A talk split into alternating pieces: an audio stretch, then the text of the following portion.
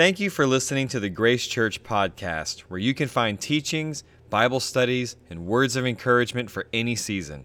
For more resources, you can go to graceorlando.com. All right, well, let's go ahead and get started. Let's pray. Father, we just thank you for your son Jesus and everything that he did for us.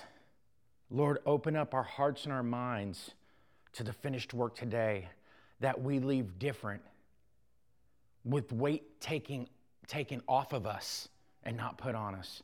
And we thank you for it in the name of Jesus. Amen. So, how will you know you're hearing grace? It's going to take a weight off you, it's not going to put a weight on you. You should walk out of here feeling lighter than you came in because we carry the burdens throughout the week and then we come to hear the word and that should be taking the burdens off of us. The greatest compliment that I've ever gotten was that very thing where they said, I just feel like a weight's been taken off of me. Because that's what grace does. Why? Because He carried the burden so we don't have to. My yoke is easy, my burden is light.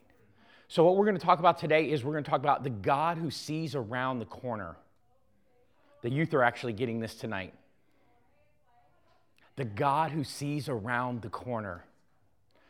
So, when we're talking about future, the word wisdom is there. If you look at the book of Proverbs with all the wise sayings, it's here's a path and it leads to this. Here's another path and it leads to that. Wisdom. Wisdom isn't something that we have in the essence of, oh, now in my mind I have wisdom. No, it's a person. Do you know 1 Corinthians 130 says that Christ is unto us wisdom, first and foremost, righteousness, holiness, and redemption. Matter of fact, without the wisdom, you can't ever understand righteousness, holiness, and redemption. Okay? So uh, let's look at Jesus as our wisdom and what are three things about him that comes out in the wisdom for us. First one, Proverbs 18 24. There is a friend that sticks closer than a brother. There is a friend that sticks closer than a brother. Matter of fact, if you look at this scripture, the full scripture, it says, hey, you might have lots of friends, but there's one friend that sticks closer than a brother. And I love it. The word sticks closer is one word, and it's this Hebrew word, debek. Do you know what it means? To cleave and hold on for dear life. Do you know Jesus is cleaving onto you and holding for dear life? He's not going to let you go. Matter of fact, there was another scripture I remember. Jesus said, If you see me, you've seen the Father. Right? And he, he, was telling, he was telling about his father that he says, No one can snatch you out of the Father's hands. Do you know how that was possible? It was paid for. We don't deserve for him to cleave onto us and, and not never let us go. Because his hands were pierced and blood was shed we were redeemed for where god would never ever ever ever let us go. He's a friend that sticks closer than brother. Listen there is such intimacy here. Where's the first time we saw this? Abraham is the only one mentioned in the old testament that says he was a friend of god Nobody else. All the other greats, all the ones that made it into the Hall of Faith, none of them had that title that they were a friend of God. In the intimacy that he had with the Lord pre incarnate, even look at Sodom and Gomorrah. He interceded for them, and the Lord hearkened and listened to what he had to say. Friend of God. Listen, we were created to have that one special friend in our life. And when we try to go to other places to get that friendship, they will always let us down, but He will never let us down for the last time because He's a friend that sticks closer than a brother. You can talk to Him about anything and he sees around the corner and he can tell you exactly what path to go down. And not only will he tell you, he will walk with you all the way through it. Then there is Hebrews 4:15. He's also in this our high priest. He's the one that we're connected to God through. Do you know everything that you pray goes through Jesus before it goes to the Father? And did you know that Jesus takes your prayer and all the things that are in it that are of the flesh, he removes, he adds his fragrance to it, and he presents it to the Father, and the Father receives it as is it was from Jesus himself. Wow. You don't ever have to worry about your prayers not being answered. There might seem like there's a delay, but that delay doesn't mean that they're not going to be answered. Amen? So it says, We do not have a high priest that cannot be touched with the feeling of our infirmities, but was in all points tempted as we are, yet without sin. Now let's get a hold of this right here, real quick. The word feelings is sympathio. That's where we get our English word sympathy. It means to feel the same thing. Do you know what you feel? Jesus feels it too. Don't forget, you're in Him and He's in you. Everything that you feel, He feels, and He understands and identifies. Why? Because He Himself became a man. The Godhead of this, which is the Son of God, came down and became a man so he would know exactly what it was like to be us. You want somebody that can relate with you? You can tell your story to everybody, but there's one that can relate to you like nobody else can. Why? Because he feels exactly what you feel. And then there's the word infirmities. Asthenia is the Greek word. This means your inabilities. He can identify with your inability to do whatever it is that you're supposed to do. He understands why you can't do what you're supposed to do because he knows behind it there is a wound. And until that wound gets healed, that behavior will never change. It's like this if a guy got ran over and he got a broke leg and he was on crutches, telling him and grabbing his crutches and throwing down and say, Now walk right. That's what we do to people. We don't understand. We, we look at what they're doing, but we don't understand why they're doing it, so we're not able to help them and because we're not able to help them, they stay in the same condition, and then we turn around and we condemn him. He will never condemn you for any inabilities that you have, but he will bring healing to that area where that wound is so that you can walk out those things. But guess what? It's a relationship. I don't care how much you read the Bible, I don't care how much you study the Bible. Can I tell you something? There are some things that can only be experienced. And when you understand, like I understand, that I know what it's like to feel like there's no way God could ever love me. And then He came in and loved me, and what that did to my life, I was changed. I would never be the same. I'm not saying I got it all together, but that event that took place that one time and that experience that I was loved when I thought there was no way He could love me, He shattered that wrong way of thinking. And I experienced something different. And that's done more for me than 20 years of studying. Got free from a drug addiction, been clean 20 years now, be 21 soon. So we have a high priest that, can, that cannot be touched with the feelings of our infirmities. Wow. Let's look at the next one. Hebrews 13 5. So we know this one. Let your conduct be without covetousness. Be content with such things as you have, for he himself has said, he himself has said, there's not as many times where it's being said that it actually says, but the Lord himself has said. So the writer of Hebrews is saying, he himself has said. So he's getting another reference from somewhere else where God said something. And it says, it clearly as this I will not leave you nor forsake you. I will not leave you nor forsake you. Now, what's interesting about this is that if you go back and you study the Greek, Four times the double negative ume is mentioned, which is I will not. And so in the opening of the verse says, I will not, I will not, I will not leave you nor forsake you, I will not. Four times. Did you realize there was a mention of four hands? Jesus' two hands that cleaves on, never lets us go, and then God the Father's two hands that cleaves on it, and nobody can snap, nobody can snatch us out of his hands. Pretty interesting, isn't it? Four times.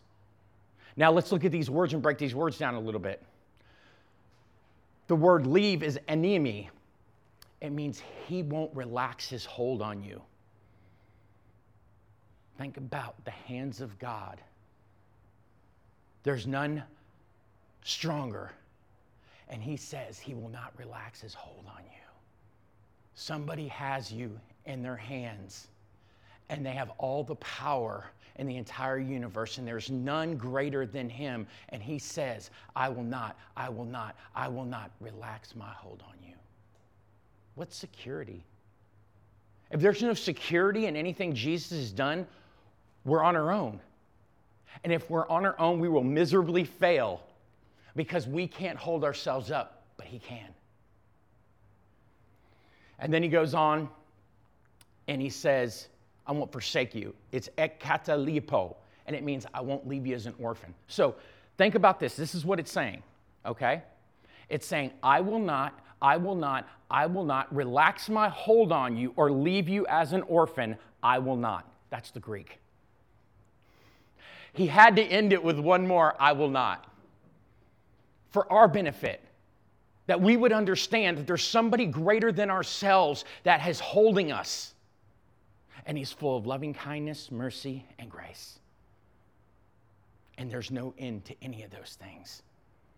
So, what's this relationship that we have with wisdom? Proverbs 2 6 through 8. For the Lord gives wisdom.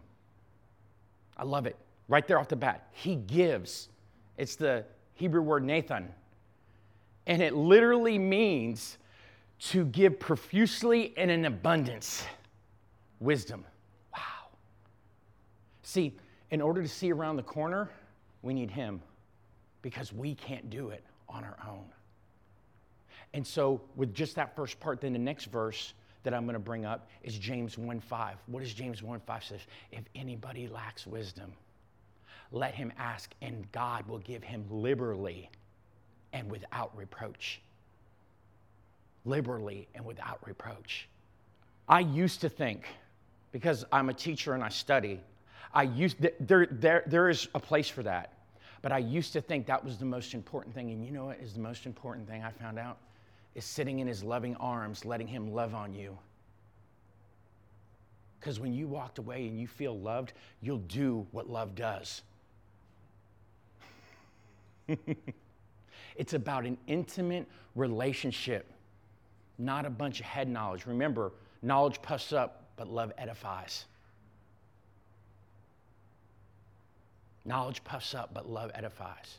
But by all means, study. I study. But I know that's not my source. Can God speak to me through story? Absolutely.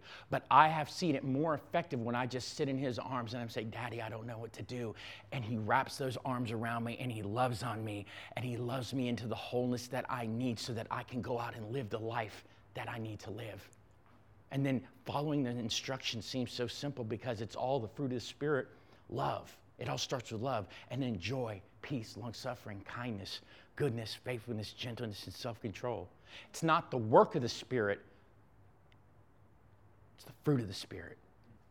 So, for the Lord gives wisdom, from his mouth come knowledge and understanding. Do you know, according to the book of Proverbs, you know what a fool is? Somebody that doesn't have wisdom. Proverbs 1 7, the fear of the Lord is the beginning of knowledge, but fools despise wisdom and instruction. And, and if you really interpret this, the shadow of wisdom in the Old Testament is Jesus.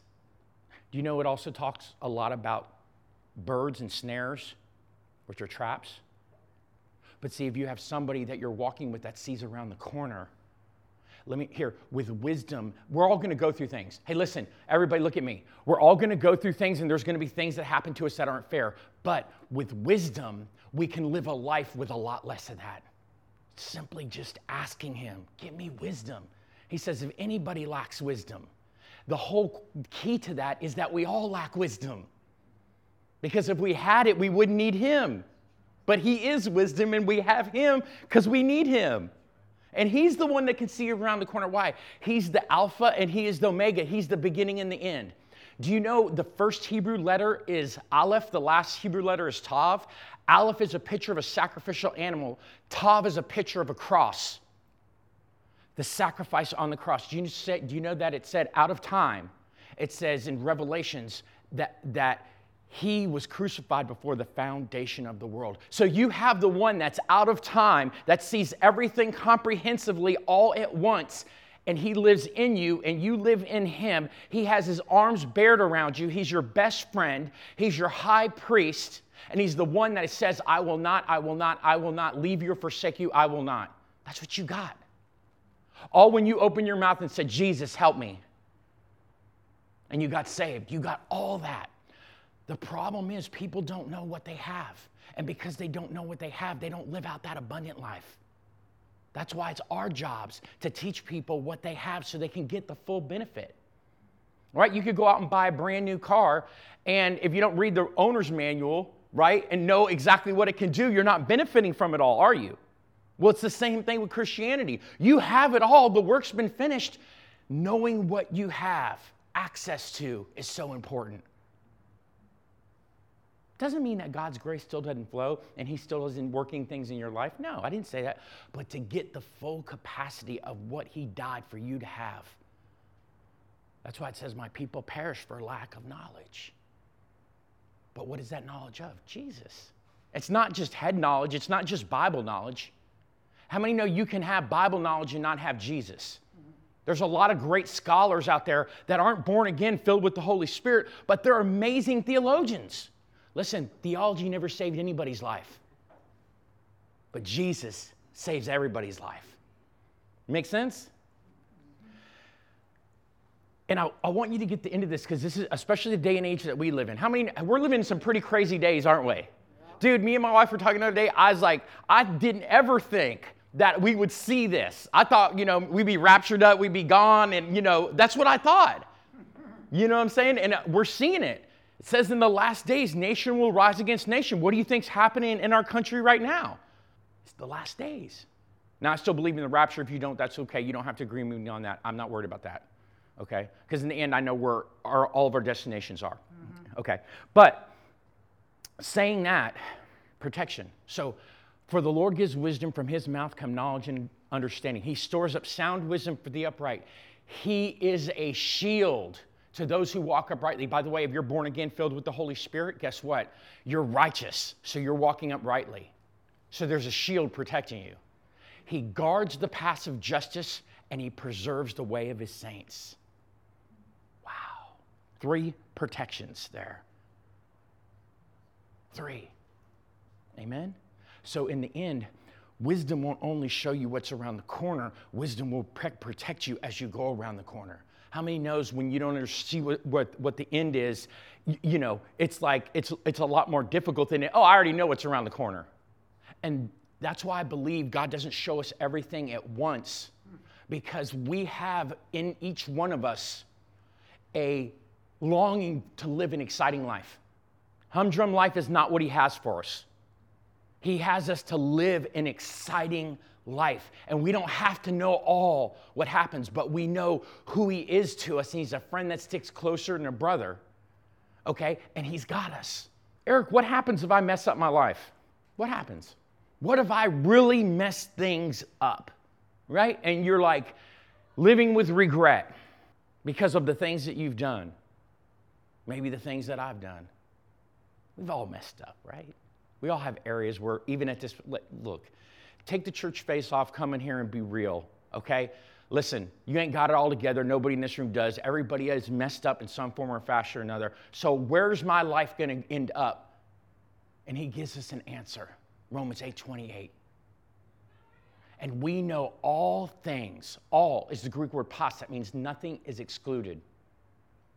And we know all things work together for the good to those who love God and which are called according to his purpose. By the way, it's not those who love God in the sense of they love God first. It's that God first loved them, and therefore in return they love God. Just so you don't, nobody gets disqualified. Well, how do I know if I love God enough? Because that's the kind of stuff that we do. It's just such a waste of time to go into go into that kind of thinking.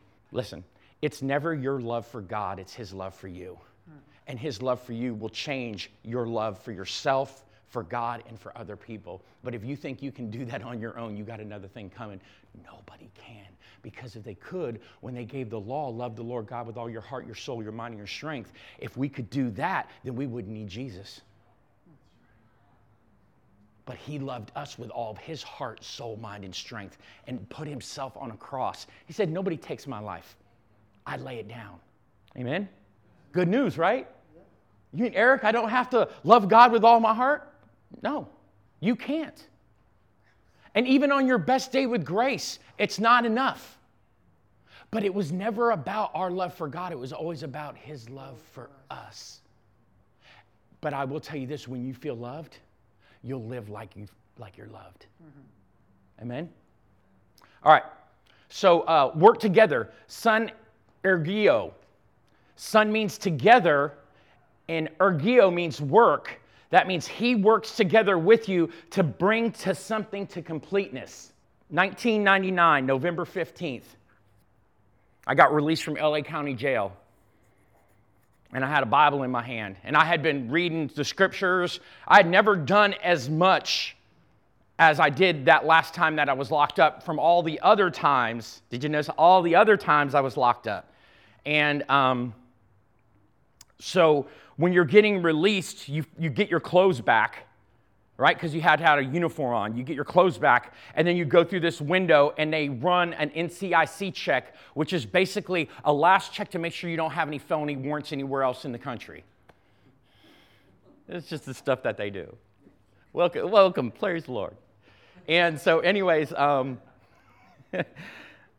I didn't know, I, I, I didn't grow up in church. My mom told me about Jesus, but my father, because of what the Baptist church did to him, we weren't allowed to go to church. My mom wasn't allowed to have people over for Bible study. Whole big mess. We didn't grow up in church.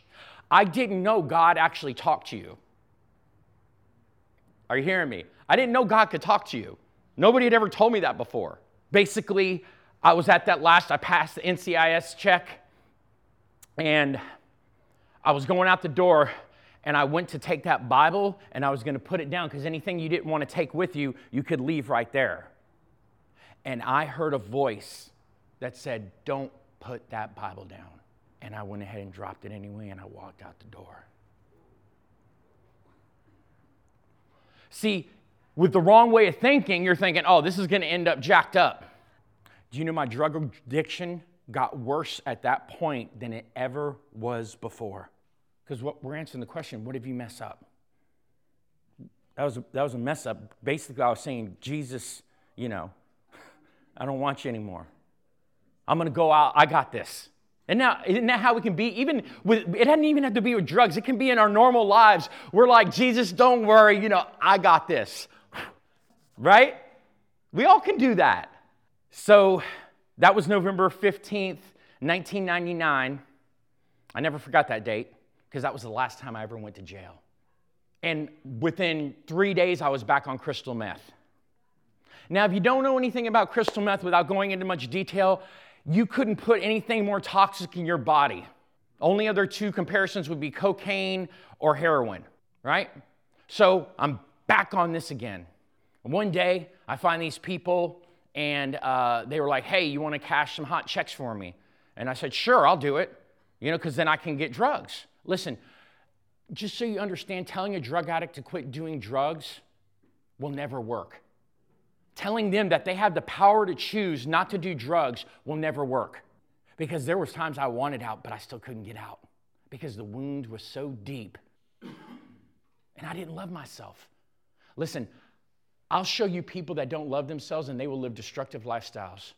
But I'll show you a person that loves themselves because God loves them and they know that God loves them what kind of lifestyle they live. Totally different. So, uh, did the deed, came back in, and I was going to collect my money. They said, "Hey, do you do you want meth?" I said, "Sure." I mean, you're just saving me a phone call, you know, to the on a pager. Remember that was back when they had pagers. You're just saving me sitting around at a, at a you know. Uh, one of those telephones on the outside, you know what I mean? And so they, so they gave it to me, and I went upstairs into the hotel room that I had finagled to get into. Um, however, I don't remember. I pulled some kind of scam to get it. That was my life, just scam after scam after scam. That's what drug addict lives, you know what I mean? Unless they got money and they don't have to pull scams, but you don't find too many of those. Um, and so I overdosed in the room, and it felt like my heart was going to explode. And I said, Oh, uh, by the way, I had already received Jesus. I had already gotten saved. And I said, Jesus, help me. And I went down out the door, down the stairs, out the front door, onto Sunset Strip, I bang a right, and then I took the next left and I started walking because I didn't want to die in that hotel room. I, it, let me die out on the streets. I don't want to die in that hotel room. And um, so I went and walked for a while, then I turned around and went back. By the time I was walking up the second story stairs to get back into the hotel room, I was so sober that it was as if I never took any drugs. And when I walked through the door, I understood what happened. He saved me. And I felt love in that room that I had never experienced in my life before. And even when I said I didn't want him, he didn't let me go. And he came and he saved me when he didn't have to. And that changed everything. I never touched drugs again. And out of all the 15 years I'd been to NA, I've been to AA, I've been to every kind of A that you can think of. I went through Turning Point, you know, uh, uh, drug rehabs. I went through all this stuff. None of it. I was right back to it. I was right back to it. I was right back to it. Even the program that I did for 90 days before I got released out of jail, okay, went right back to it. Never went back to it again. Mm-hmm. So if you're thinking, Eric, man, I just, you know, I messed up. Is God really going to work it out together for the good? I believe so. Because He did it for me, and that's just one instance. He's going to work all things out together for the good. So let's look at the coup de grace here of God's plans for our life. Jeremiah 29 11. For I know the plans that I have for you, declares the Lord. Plans of good not of disaster. It's not a mix of both. Plans of good and not of disaster, of a hope and a future and an expected end. Now, the first thing is, is this uh, plans, makashabeth is the Hebrew word. And it's a picture of a thread being woven into a beautiful tapestry as part of God's divine plan for all of mankind. And that's you. He wove that in. You're part of a beautiful tapestry. And guess what that beautiful tapestry is? Christ.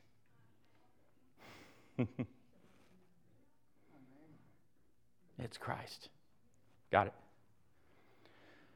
And then it says a hope and a future expected end. It's only one Hebrew word, tikva. A hope and a future. See, look, a hope has to do with your future. How do we get to that future? Jesus is wisdom to help us get there, okay? And then an expected end. The Hebrew word tikva is a tav, a kuf, a vav, and a hey. Tav is a picture of a cross, kuf, which means what follows. Uh, vav is a picture of a hook or a nail to join two things together, and hey is a picture of grace. So, when you receive Jesus, the cross, what follows is, is that you're hooked or you're secured to grace. Do you know in uh, John chapter 1, it says Jesus came as grace and truth? he is grace. Because of the cross, you're secured to grace and you can't get away. And no matter what you do, he will never leave you. He will never forsake you. He will be your best friend. He will be your high priest. Everything that you need, He will be. And just a little word that I feel like the Lord wanted to share your latter days will be greater than your former days. Hmm. Expect good, not because of how good you are, but because of how good He is. Well, Eric, man, don't I need to be obedient and don't, don't I need to follow all the rules and all? Hey, go for it. There's nothing wrong with that. I have no problem with that whatsoever. But that's not what gets you God's goodness. Because if it was, guess what? We would have never needed Jesus to come. Let's pray. Father, we just thank you. Right now, Lord, I just pray where every person where they've carried heaviness, that you would remove that weight off of them right now. That you would give them hope, future and expected end would be secured in their heart, that they know that there was good days ahead to look forward, despite what we see physically with our eyes right now, because spiritually you are working it out together for the good behind the scenes. And love, love, Lord, let love be established. Let grace be established. Let mercy be established in their hearts that they can be assured that how God says He feels about him, He does feel about him, and He's going to show them. And I pray for opportunities of experience of all these things in their lives to where no doubt will reign anymore, but they will be secure in all these things. And we thank you for it in the name of Jesus. Amen.